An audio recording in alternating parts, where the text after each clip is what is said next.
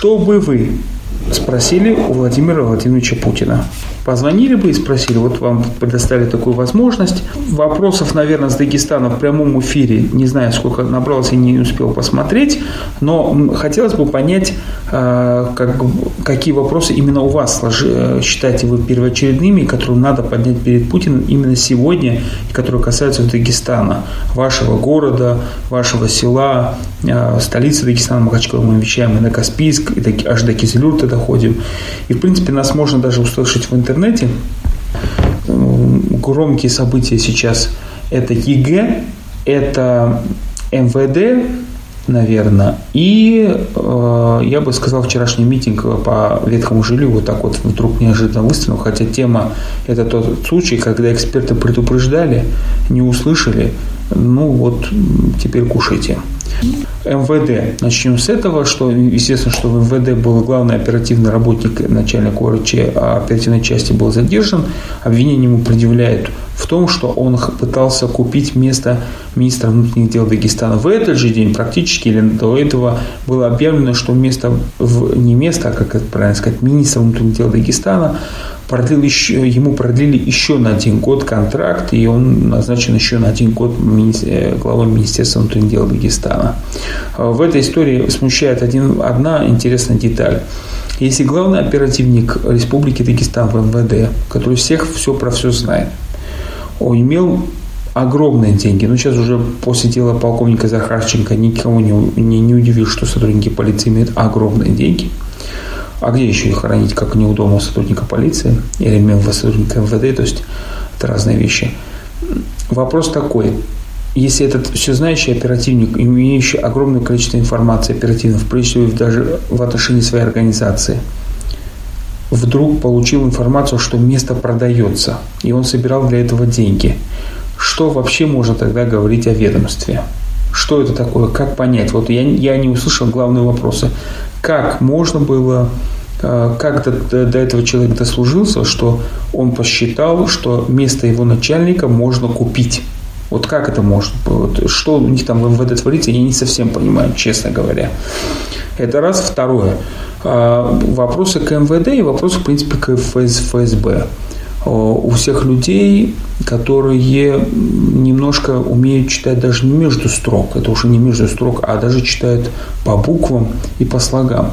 Если генерал-полковник МВД в отставке, который глава региона, сам объявляет о том, что в скором времени кому-то в дом постучат, но не объявляет фамилию, Через некоторое время и в прессе подтверждается такая информация, публикуется, что кому-то в дом постучат – преступникам каких-то, значит, чиновникам за тяжкие преступления. А потом приходит информация, что была попытка задержать начальника медис... в ТЭК, там, комиссии, которая выдает э, инвалидности. Но он ушел.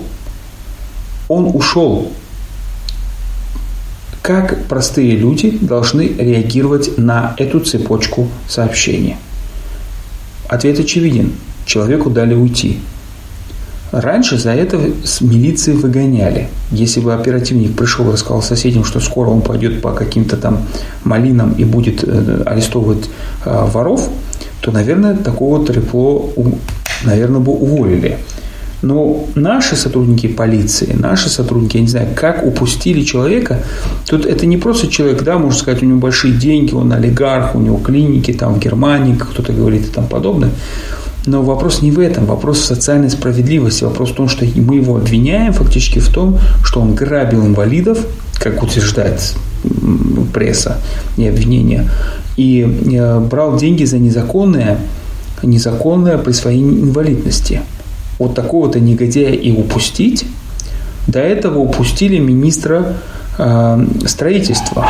Странным образом упустили – его вообще не увольняли, он то в розыске, то не в розыске, потом еле-еле добились слов, что он в розыске.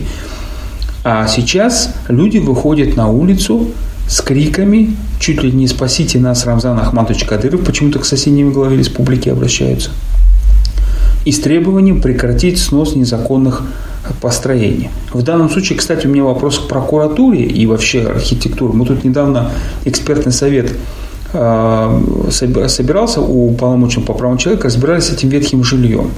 И тут выясняется, что я даже вот советом по правам человека вроде и выезжал на место, и разбирался, и разговаривали с министер... в министерстве. И то, оказывается, мы не все знаем. Но когда-то же надо прекратить пускать этот, эту пыль в глаза людям. И надо объяснить кто действительно, кто крайний, какая организация, что деньги перечислялись в Махачкалу. Махачкала вместо того, чтобы просто купить квартиры, они просто они взяли какой-то фирме, которая была аффилирована с должностными лицами, которые сейчас в розыске, фирме дали деньги, и, и эта фирма стала строить так называемое долевое жилье. Во! А где договора долевого строительства? госконтракты, что? Ну, это очень интересные вопросы. Там нам вы сказали, что 2 миллиона рублей выделены на экспертизу двух домов. Вот. Это по ветхому жилью. А что касается вчерашнего митинга, а, там проблема в следующем. Есть два вида э, домов, которых вот мы изучали. Это те дома, которые действительно по всем параметрам не могут быть оставлены люди, потому что они опасны для жизни. Малейшее землетрясение просто будет трупы, будут трупы. Это раз. И второе, это дома, которым претензии юридические. Вот просто юридически. Есть дом на улице Гаджиева, ее называют в районе Космос, длинный дом. Там есть решение, а, значит, суда а по требованию соседей, там очень упорные соседи потребовали снести.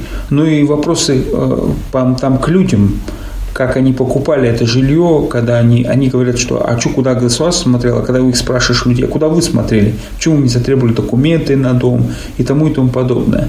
То есть тут вопрос а, двухсторонний, двух, на дороге машины едут в разные стороны, понимаете? И все, все по-своему виноваты. А сейчас сваливать все на государство, это тоже нельзя. Но с другой стороны, а, идея задним числом отменить все разрешения на строительство – и поставить людей перед фактом, что вот у них был дом нормальный, а, а сейчас ненормальный, это тоже неправильно. И вот угрожать сносами и тому подобное. Это ненормально в том точке зрения, что это баламутит людей. Просто они вынуждены действительно защищаться, выходить на площадь. Это, то, это не совсем правильно, я, я так считаю. Вот та же самая идея, та же самая, тот же самый проект реконструкции площади Махачкалы за 350 миллионов рублей. А почему он проходит без конкурса, непрозрачно? Вот большая вот странная история. 56 105 2 телефон нашей студии, программа «Гражданская оборона» Эх Москвы Махачкала. Сегодня мы собираем ваши вопросы. Какой бы вопрос вы бы задали Владимиру Владимировичу Путину? Вот что вы считаете самой актуальной проблемой сейчас в Дагестане? Напоминаю, кстати, что через буквально там полтора месяца э, юридически, не сейчас там на этот, полях прессы, а юридически начинается вопрос, даже не почему, почему полтора месяца, через, ну да, через месяц уже практически, да, практически уже чуть больше месяца, начнется процедура выдвижения на пост главы Республики Дагестан кандидатов. И, в принципе, власти в Москве должны понимать, какие наиболее острые проблемы сейчас в Дагестане, в Дагестане что удалось решить, что нет. Я не думаю, что э, нужно огульно критиковать а, команду Владимира Васильева. А, у них есть и успехи. Правда, на мой взгляд, эти успехи как-то закрыты. И есть очень крупные, я бы сказал, бы поражения. Вот одни из них вот на уголовной среде, я бы так назвал бы, пока мы не видим побед в этой сфере борьбы с коррупцией. 56 105 2 телефон нашей студии. Собираем вопросы. Какие бы вы вопросы дали Путину? Алло? Алло. Алло. Да. Добрый день. Добрый.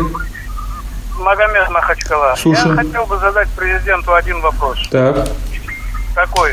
Когда он из своих из своего окружения человек 10 посадит в тюрьму, Тимченко, Ротенберга, там прочих варюк, тогда что-то сорвался ваш звонок. А, принимается интересный вопрос, когда Путин посадит из своего окружения людей в тюрьму, да, там я так понял, олигархов. 56 105 2 телефон нашей студии. Какой бы вы задали вопрос Владимиру Владимировичу Путину? Вот вопрос из Дагестана. А, в нашей студии мы вначале обозначили ряд а, важных тем, в том вот МВД мы сделали, и а, незаконно вот эти вот снос постройки, и ЕГЭ. Вот ЕГЭ с утра пришла новость, что произошла трагедия с одной из школьница, которая сдавала ЕГЭ, будучи профессиональным юристом, никогда не, не стремлюсь сделать выводы, следствие покажет. А, но то, что есть жалобы на ЕГЭ, тут две категории. Мы, конечно, не привыкли к жестким экзаменам, и, в принципе, такие жесткие экзамены уже давно Москва прошла, они проблем, все эти проблемы тоже давно уже решили, ну, может быть, решаются до сих пор. А, Китай, Япония, у них такие же проблемы, жесткие экзамены, люди со стрессами и тому и тому подобное. Не у всех все получается. Я надеюсь, что а, получится у детей. Я просто рекомендую не нервничать из-за из ЕГЭ. Просто вот это не тот случай, чтобы убиваться из-за этого. А, и это обращаясь и к родителям, которые, может быть, там ждут от своих детей высокие результаты. Да, многие родители вкладывают огромные деньги, а, подчеркиваю, огромные деньги, нанимали репетиторов и тому подобное, и они ждут, чтобы результат был. И, к сожалению, иногда ну, не получается у детей. Ну, все бывает в жизни, понимаете? Это может быть судьба.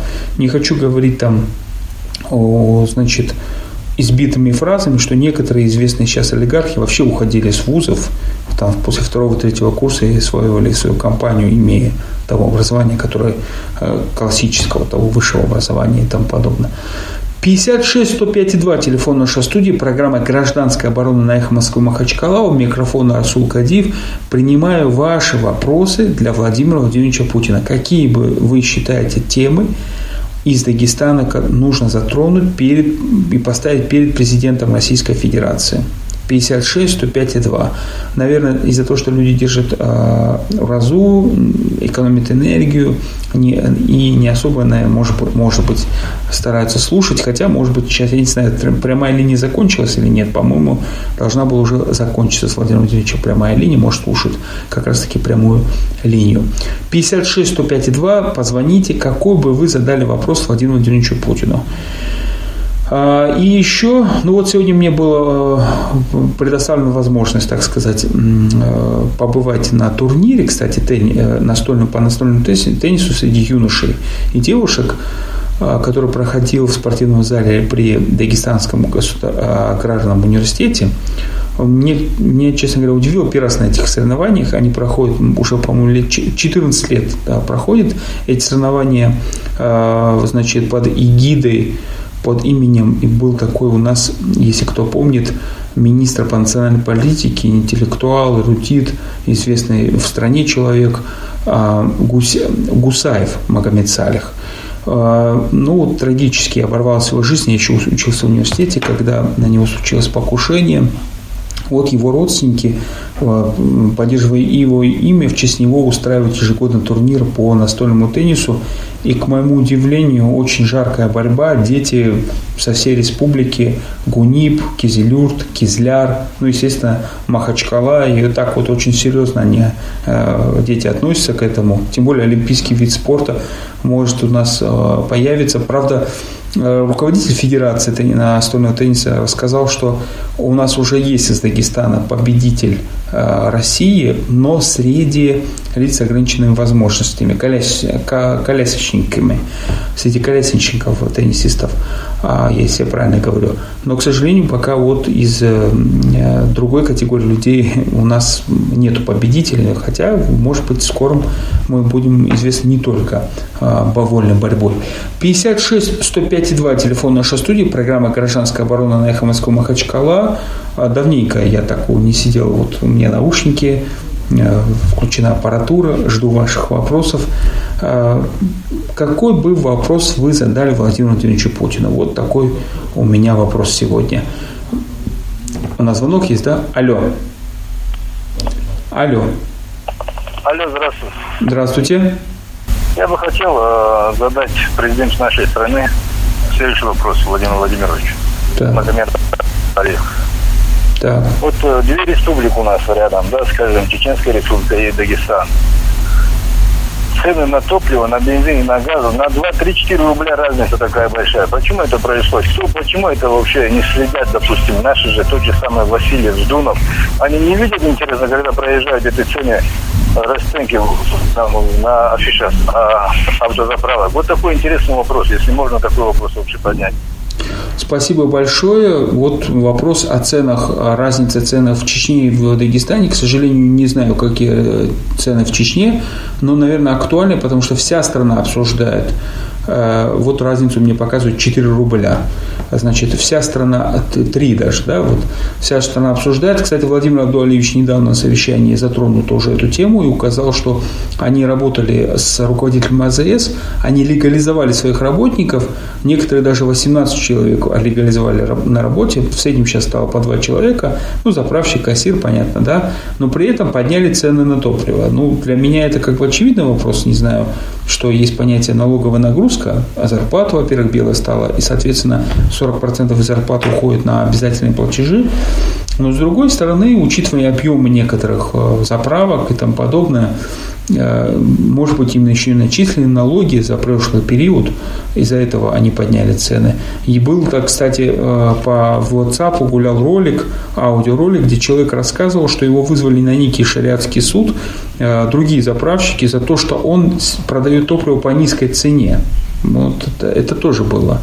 56 105 2 телефон нашей студии. Кстати, гражданское общество в лице автомобилистов дагестанских одно время устраивало автопробег, протестовало против этого. И, э, в принципе, и сейчас, но куда ты протестуешь, если везде цены на топливо подняли, и, и, насколько мне известно, президент нашей страны Владимир Владимирович Путин объяснял сегодня, почему а, поднялись цены.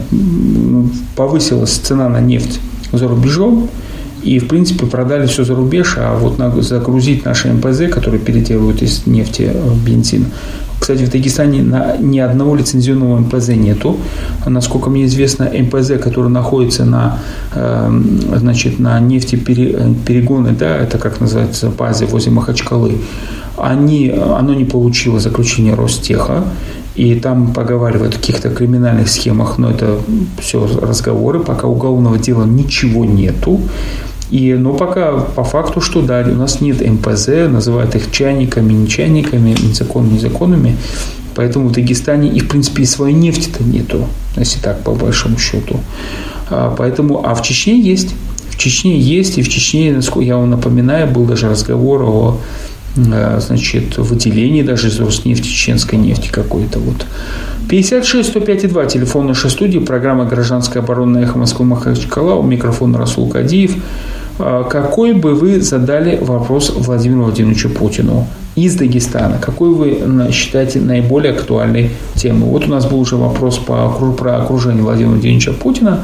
Есть вопрос у нас про цены на топливо. Ну вот ждем еще какие вопросы, может быть, надо, стоит поднимать. Кстати, я думаю, что руководство Республики Дагестан э, прекрасно известно, какие темы поднимаются на эфире «Эхо Москвы Махачкала», и они внимательно слушают, так как, судя по тому, что эксперты «Эхо Москвы Махачкала», такие как Акилов, Дахалян, э, Уразаев, когда поднимает острые вопросы, получает такую интересную реакцию. Например, я знаю, что Абдулхабир Акилов был недавно участвовал в обсуждении Советом старейшин будущей стратегии развития Дагестана, экономической стратегии, и остался как-то недоволен тем, как ему ответили на вопрос по поводу там учета.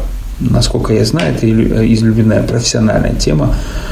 56 105 2, телефон нашей студии, программа «Гражданская оборона» на Москвы Махачкала. У микрофона Расул Кадиев.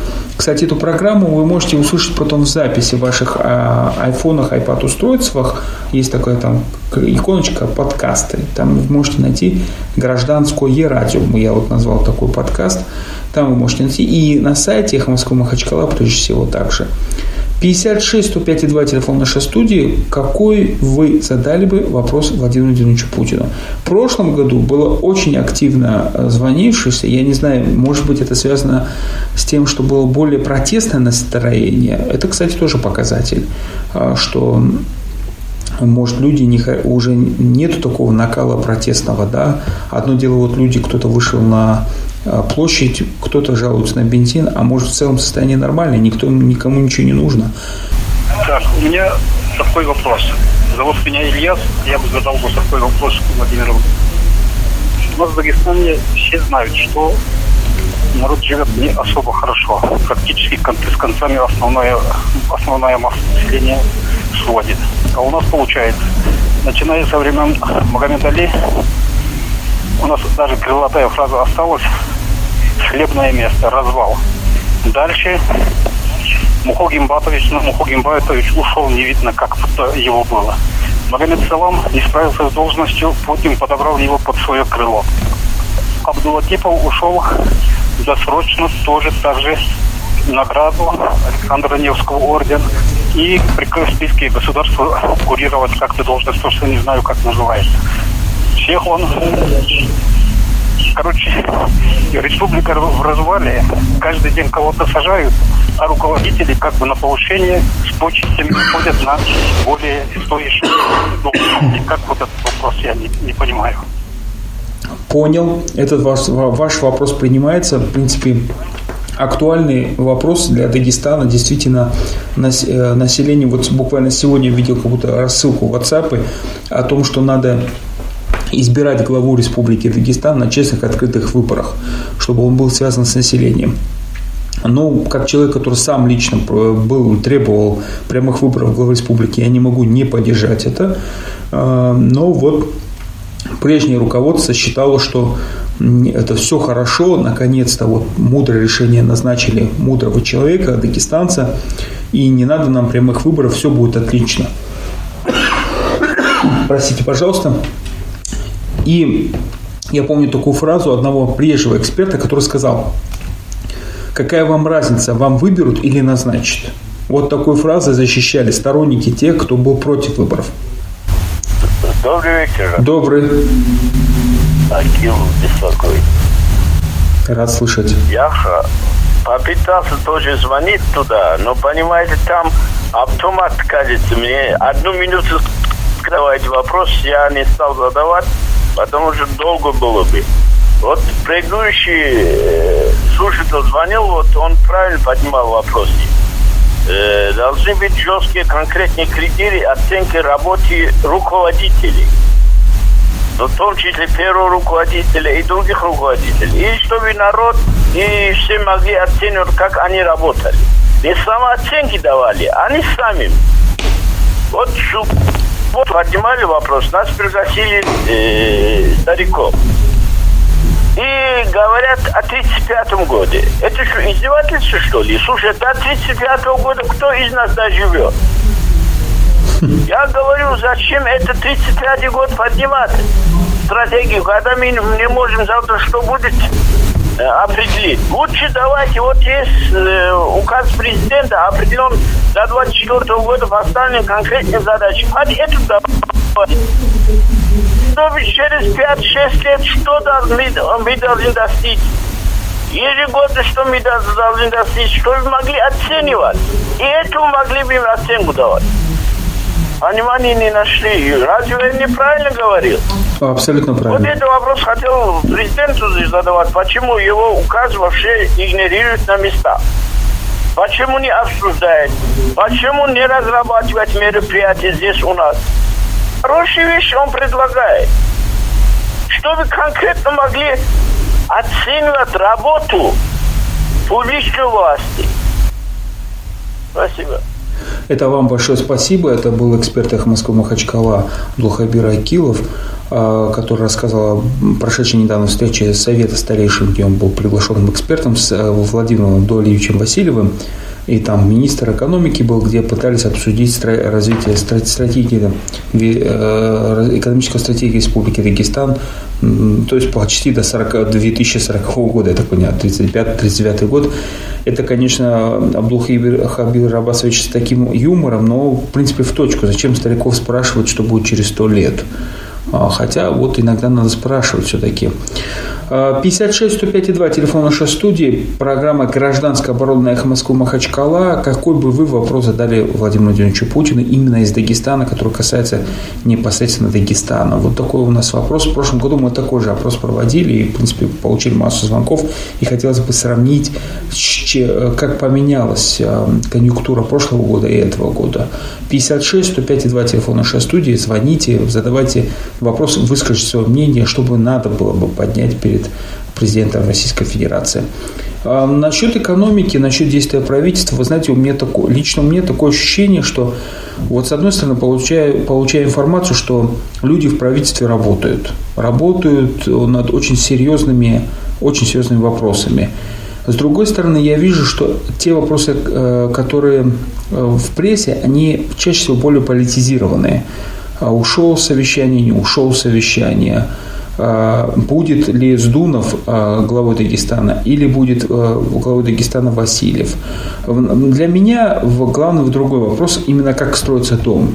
Вот вам какая разница, строитель пришел, не пришел, Магомедов или Иванов, дом строится или нет? Вот главный вопрос, наверное, да? Нам сказали, что будет построен новый хороший дом. Нам будет сказали, что будет новая система управления властью.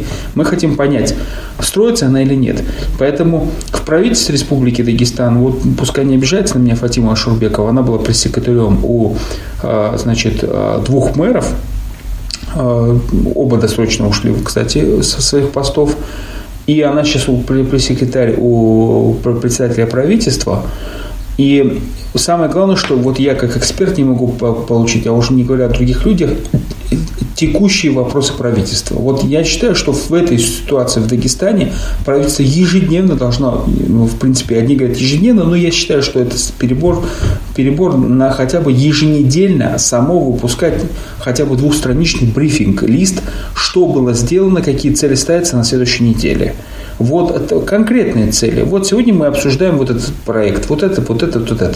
А люди видят, что один раз встретились со строителями, второй раз, третий раз бизнесменами, четвертыми. А что поменялось? Правила игры не меняются. Вот что люди видят. Другие профессионалы видят другое. Например, э, утверждено постановлением кодифицированные функции. Это такое сложное понятие для нормального человека. Какие еще кодифицированные функции, что за полномочия, непонятно. А на самом деле э, это очень важный документ, э, который переведет правительство России, Республики Дагестан в более ускоренный темп работы, снижение издержек на принятие решений по времени и, значит, там каждая полномочия функции, например, детские сады, номер такой-то функции и тому подобное, все будет автоматически уже распределяться среди правительства. Не будет той системы, которая была раньше, когда был хороший человек с большим чемоданом, и под него создавались министерства. Или появился еще лучший человек с хорошим чемоданом, а самое главное, у него нация, которая вот не представлена, и под него вытаскивают из министерства какое-то отдельное агентство, функ, создают какой-то там и орган, комитет, и под него отдельно создают, потому что у него определенная национальность, и у него определенные э, деловые, так сказать, возможности. Чтобы этого не было, вот приняли такой документ, но об этом документе практически нигде на профессиональном уровне никто ничего не слышит. Понимаете? Вот это меня, вот это меня удивляет. А Владимир Владимирович, например, говорит на рабочем совещании об э, вот, улучшении качества местного самоуправления и в том том числе там, ну, упоминает, он, кто-то ему подсунул. История с комфортным, э, это, комфортным условиями в городе, там программа «Комфортная среда». Кто ему из наших чиновников подсунул, что в Дагестане успешно была реализована комфортная среда программа, я не знаю. Это федеральная программа, она предусматривает, вот можете открыть сайт, там таких э, опций. И вот так вот подсунуть человеку, ну, на, после того, как вдруг появилось в СМИ сообщение о том, что Махачкала заняла то же самое э, последнее место среди столиц субъектов, причем этот рейтинг был не каким-то СМИ, а институтом при правительстве России Российской Федерации. Ну, это как минимум странно. А, единственный регион, мы, по-моему, Чечня и Ингушетия, который не можем никак по, по всей России есть, а у нас нету организовать территориальная организация самоуправления, так называемые ТОСы. У нас огромный город, три всего лишь района.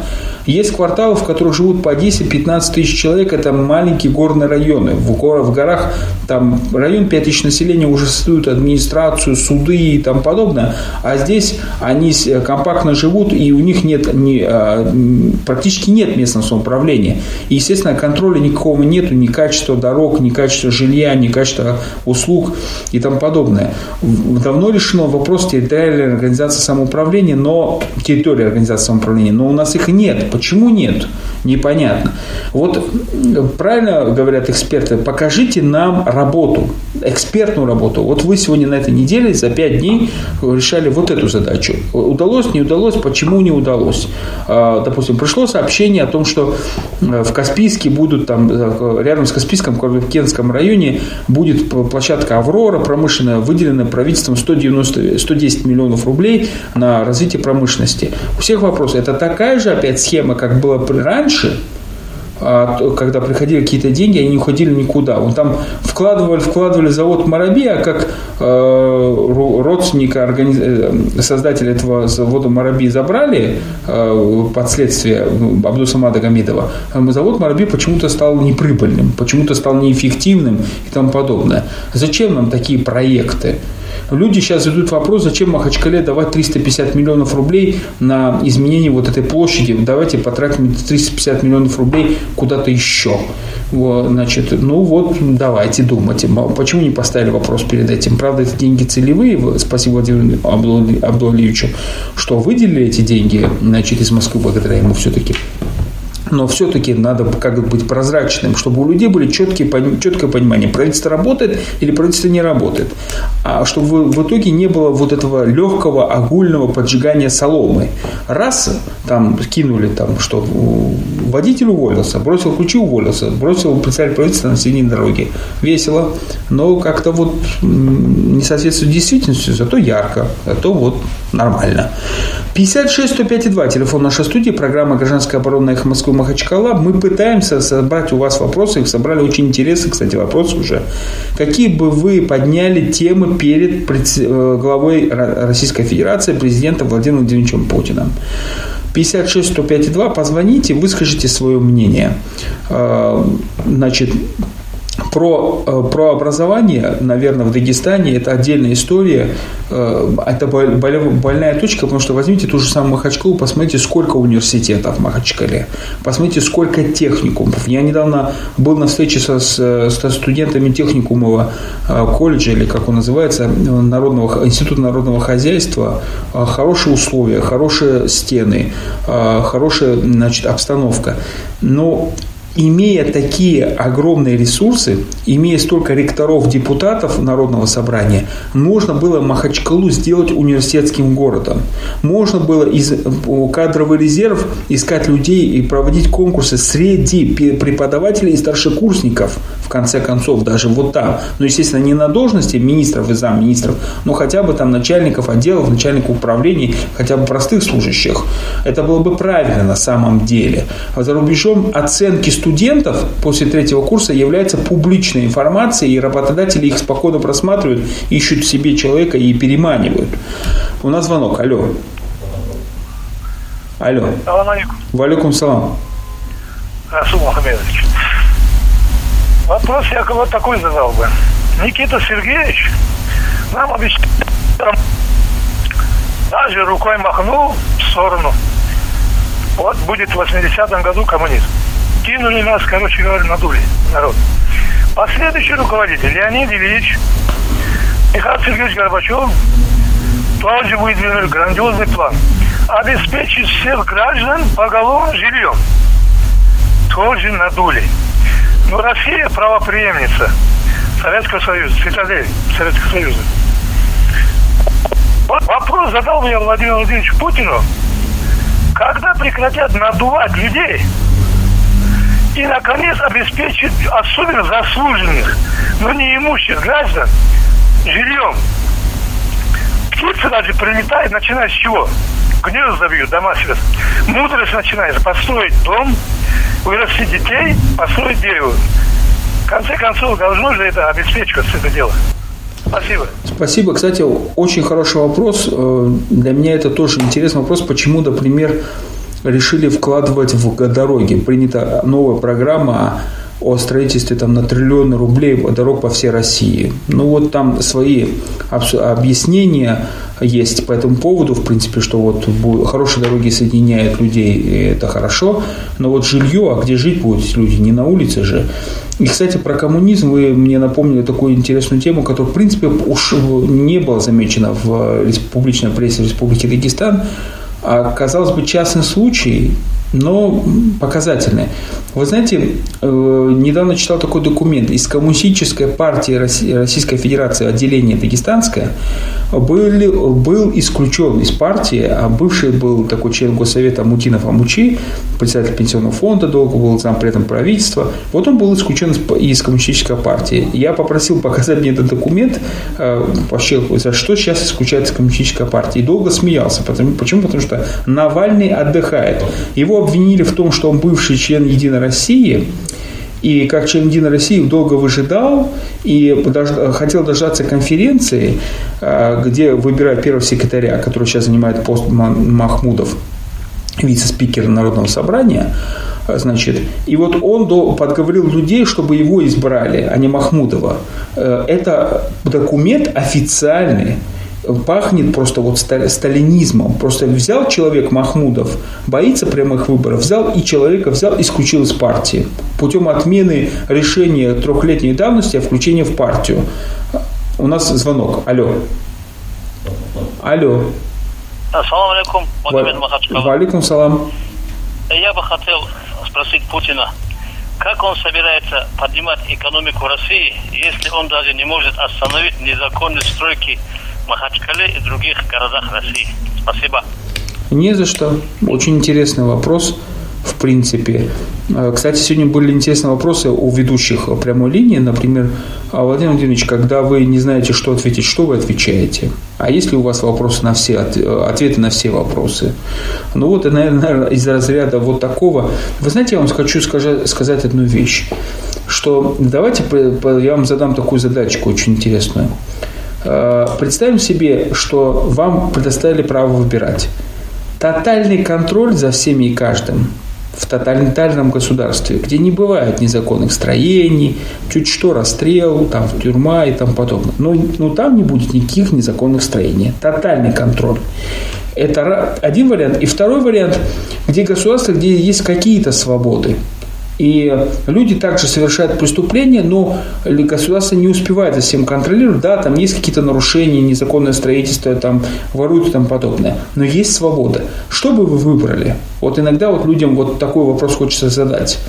Понимаете, когда вы понимаете, когда в стране нет выборов, то на место выборов приходят такие меры, как а, прямые назначения сверху, уголовные посадки и тому подобное. Посмотрите, дагестанских чиновников не меняют, их просто сажают. Они тоже не хотят сами уйти. Вот это тоже странная история. Да? То есть это вопрос системы. И Путин э, задает вопрос, Путин не поднимет экономику, пока не остановит незаконное строительство Махачкале, это как-то очень, так, очень интересно. Да? 56 105 2, телефон нашей студии. Мы принимаем вопросы, какие бы вы поставили темы перед Владимиром Владимировичем Путиным, которые касаются Дагестана. Вот хотелось бы услышать. Еще одна из тем, которая э, сейчас у всех на слуху, не знаю, у кого дети есть, это э, тема э, детские лагеря, детские оздоровительные лагеря, лагеря дневного пребывания тому подобное огромное давление, одни говорят давление, другие говорят более внимательный контроль к этим учреждениям привел к тому, что приходится по нескольку раз проводить экспертизы некоторых учреждений. Вот, судя по СМИ, я вот разговаривал с одним из руководителей такого учреждения, и, в принципе, должен открыть секрет, сегодня мы должны были выйти в эфир с этой темой, но не получилось, так как у него учреждение по его просьбе проводит еще одну проверку, чтобы все-таки дать разрешение на открытие учреждения. Государство уделяет огромное внимание этому вопросу. В принципе, новый министр, э, чуть не сказал здравоохранения, министр э, образования Умпазиля Вадзиевна, бывший уполномоченный по правам человека, и, признаться честно, бывший мой профессор, бывших профессоров не бывает. Она из нас, тех ребят, которым повезло, делала адвокатов, у нее тогда было больше времени, она не была госслужащим, и уделяла больше внимания нам, нашему юридическому воспитанию, я бы сказал бы. Вот она взяла за это, я слышу уже такие и критику, очень жесткую критику в отношении ее, недовольство, и есть и пожелания хорошие, но все отмечают, что она очень строгий и требовательный человек. Э, у нас звонок. Алло. Салам алейкум. Валикум салам. Это Али Махачкала. Слушаю вас, Али. Э, я бы задал бы ну, Путину вопрос. Вот это, как говорится, э, рыба гниет с головы. Так. В первую очередь, там, наверное, нужно разобраться. А вот коррупция у нас, э, наверное, несколько поколений еще нужно. Все, все должно поменяться. Потому что эти люди, которые там э, работают, они привыкли брать. Даже если ему под дулом автомата скажут убери, но он не возьмет. Но он, представьте себе, этот человек взял, он без денег, а он же ночью спать не будет, видя его каждый день, что он ему не заплатил. Это же мучение для него. Ну, не, Поэтому- ну и не для всех, наверное. Должно пройти несколько поколений, только тогда это все стаканится. А так Да, действи- да, действительно. Этот, вот, хороший вопрос, кстати. Опять же, возвращаясь к вопросу о вот этом задержании на руководителя э, оперативно-розыскной части МВД, э, напоминаю, что помимо него задержаны еще пять человек, и цена уже там взятки э, до 10 миллионов дошла. И, к сожалению, пока не объявляет, кто эти пять человек. Почему, э, где они работают, какие у них звания. Э, Следствие говорит, будет требовать, э, или я пропустил имена их, следствие будет требовать их задержания, а- ареста, значит, по меры пресечения по страже нахождения. Э, Но вот опять же, действительно, не здесь же он покупал эти за 10 миллионов э, долларов пост министра внутренних дел. Он должен, кто с кем-то же, это где-то рынок какой-то, да, должен был быть. Э, Кто с кем договаривается. Вы, наверное, не знаю, старшее поколение помнит, сейчас молодежь не помнит, времена 90-х, как-то многие назначения решались в Москве, и люди ездили просто чемоданами туда. Э, Еще тема, возможно, какая-то вот ближе к нам, э, к про- юристам, э, эта тема, вот новый председатель Верховного суда пришел, вступил в должность. Э, Даже вчера был он, по-моему, в Ставрополе с, э, с главой судейского сообщества Исаевым. И там им вручили медали за 100 150 лет установления судебной системы на Ставрополе. И, в принципе, он уже провел за участие, принял участие в президиумах Верховного суда, заседаниях Республики Дагестан. Не знаю, пока сказал один адвокат, хвалила. Но она девушка, и, может быть, ей как мужчина он понравился. А, Возможно, посмотрим. Но вот это, это тоже тот самый э, случай, когда мозаика выстраивается очень, э, люстрация называется, да, люстрация руководителей. Посмотрите, мини- министром здравоохранения Дагестана пришлось назначить человека, ну, из э, окружения ФСБ, я бы сказал, бывший руководитель поликлиники ФСБ или врачи в больнице.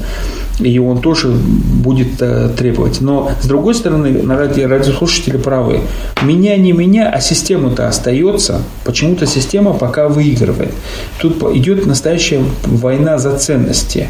Вот, ну, наверное, ни один человек в Дагестане не может сказать про ту же самую Азиль Вадзиевну, что она хоть рубль взяла взятки. Это, на- вот, я ни разу не слышал. И, наверное, и не услышим точно этого. Она работала вице-премьером, и уполномоченным, профессором в университете. Поэтому слухи слухами, там, мифы мифами, но по факту люди меняют систему. Я думаю, что можно поменять систему более-менее удачными, правильными назначениями. 56 105 2 телефон нашей студии, программа «Гражданская оборона» на «Эхо Москвы» Махачкала. У микрофона Расул Кадиев, собирающий ваши вопросы для Владимира Владимировича Путина. Какие бы вы подняли вопросы перед ним, касающиеся э, того же самого, э, того же самого Дагестана, нашей республики, э, нашего города, Махачкалы и тому подобное. Обратите внимание, что в Махачкале исполняющий обязанности мэра, но нам не, но махачкалинцам не объясняет, почему не назначает выборы мэра, там, хотя он не избирается напрямую, он избирается депутатами. А Вот почему этого не происходит? Напоминаю, что Саид Амиров был задержан, отстранен, но пока в отношении него не вступил в силу приговор, то ли 5, то ли 6 октября, сейчас не помню, в 2015 году э, не было назначения нового мэра. Вот ждали с 2013 два года. Поэт- Вот Махачкала что будет находиться в два года в таком состоянии, э, непонятно. Ну, возвращаясь к тому же э, вот звонку нашего э, слушателя и эксперта э, Акилова, который рассказал, как обсуждали стратегию, какие вопросы были поставлены. У нас звонок. Алло, салам алейкум. Валикум салам, слушаем вас. Магомед Махачкала. Слушаем вас. Хотел бы задать такой вопрос. В первую очередь, о каком э, порядке может быть в России, где и у нас, и в других субъектах Российской Федерации, и теперь, если все остальные, как в Госдуме, которые сидят, если посадить их на зарплату на 30 тысяч рублей, они по 300 тысяч получают, тогда и бюджет Российской Федерации тогда можно было бы пополнить, и людям выплаты все можно было организовать. Вот это хотел, чтобы все, как говорят, которые в Госдуме, Совет Федерации, чтобы были, они сидели на зарплате по 30 тысяч. Понял. Спасибо. Интересный вопрос. Действительно. А, вопрос чем интересен? А, тем, что в том же самом Дагестане сейчас возникает такой чисто экономический вопрос. Сколько нужно денег, чтобы прожить дагестанцу? Вот огромное количество дагестанских СМИ, огромное количество, но нигде нет никакой инфографики. Люди не получают простым, открытым, ясным языком. Какие минимальные траты на детей, на дороги, на школы, на продуктовая корзина, чтобы человек понимал, где удобно жить, где дешево, где дорого. Со следующего года тот же самый тариф ЖКХ будет включен мусор. Это фактически подушевой налог. Люди, которые прописаны в, в горах, но живут здесь, будут вынуждены там платить, выживут они там или нет. А, все эти очень важные экономические вопросы затрагивают людей. Они потом, когда видят эти квитанции, а, я не знал, а почему они выходят на площадь. Поэтому мне кажется, что при огромном количестве СМИ в Дагестане и, в принципе, нормальной команды, может быть, э, более-менее работящей, которая пришла, можно многие вопросы снимать более открытой информацией для людей, те же самые ЕГЭ и тому подобное. Всем большое спасибо. Это была программа «Гражданская оборона» на «Эхо Москвы Махачкала». Мы собирали вопросы, касающиеся Дагестана для Владимира Владимировича Путина. Ну, надеюсь, руководство хотя бы Дагестана вас услышало. Спасибо большое.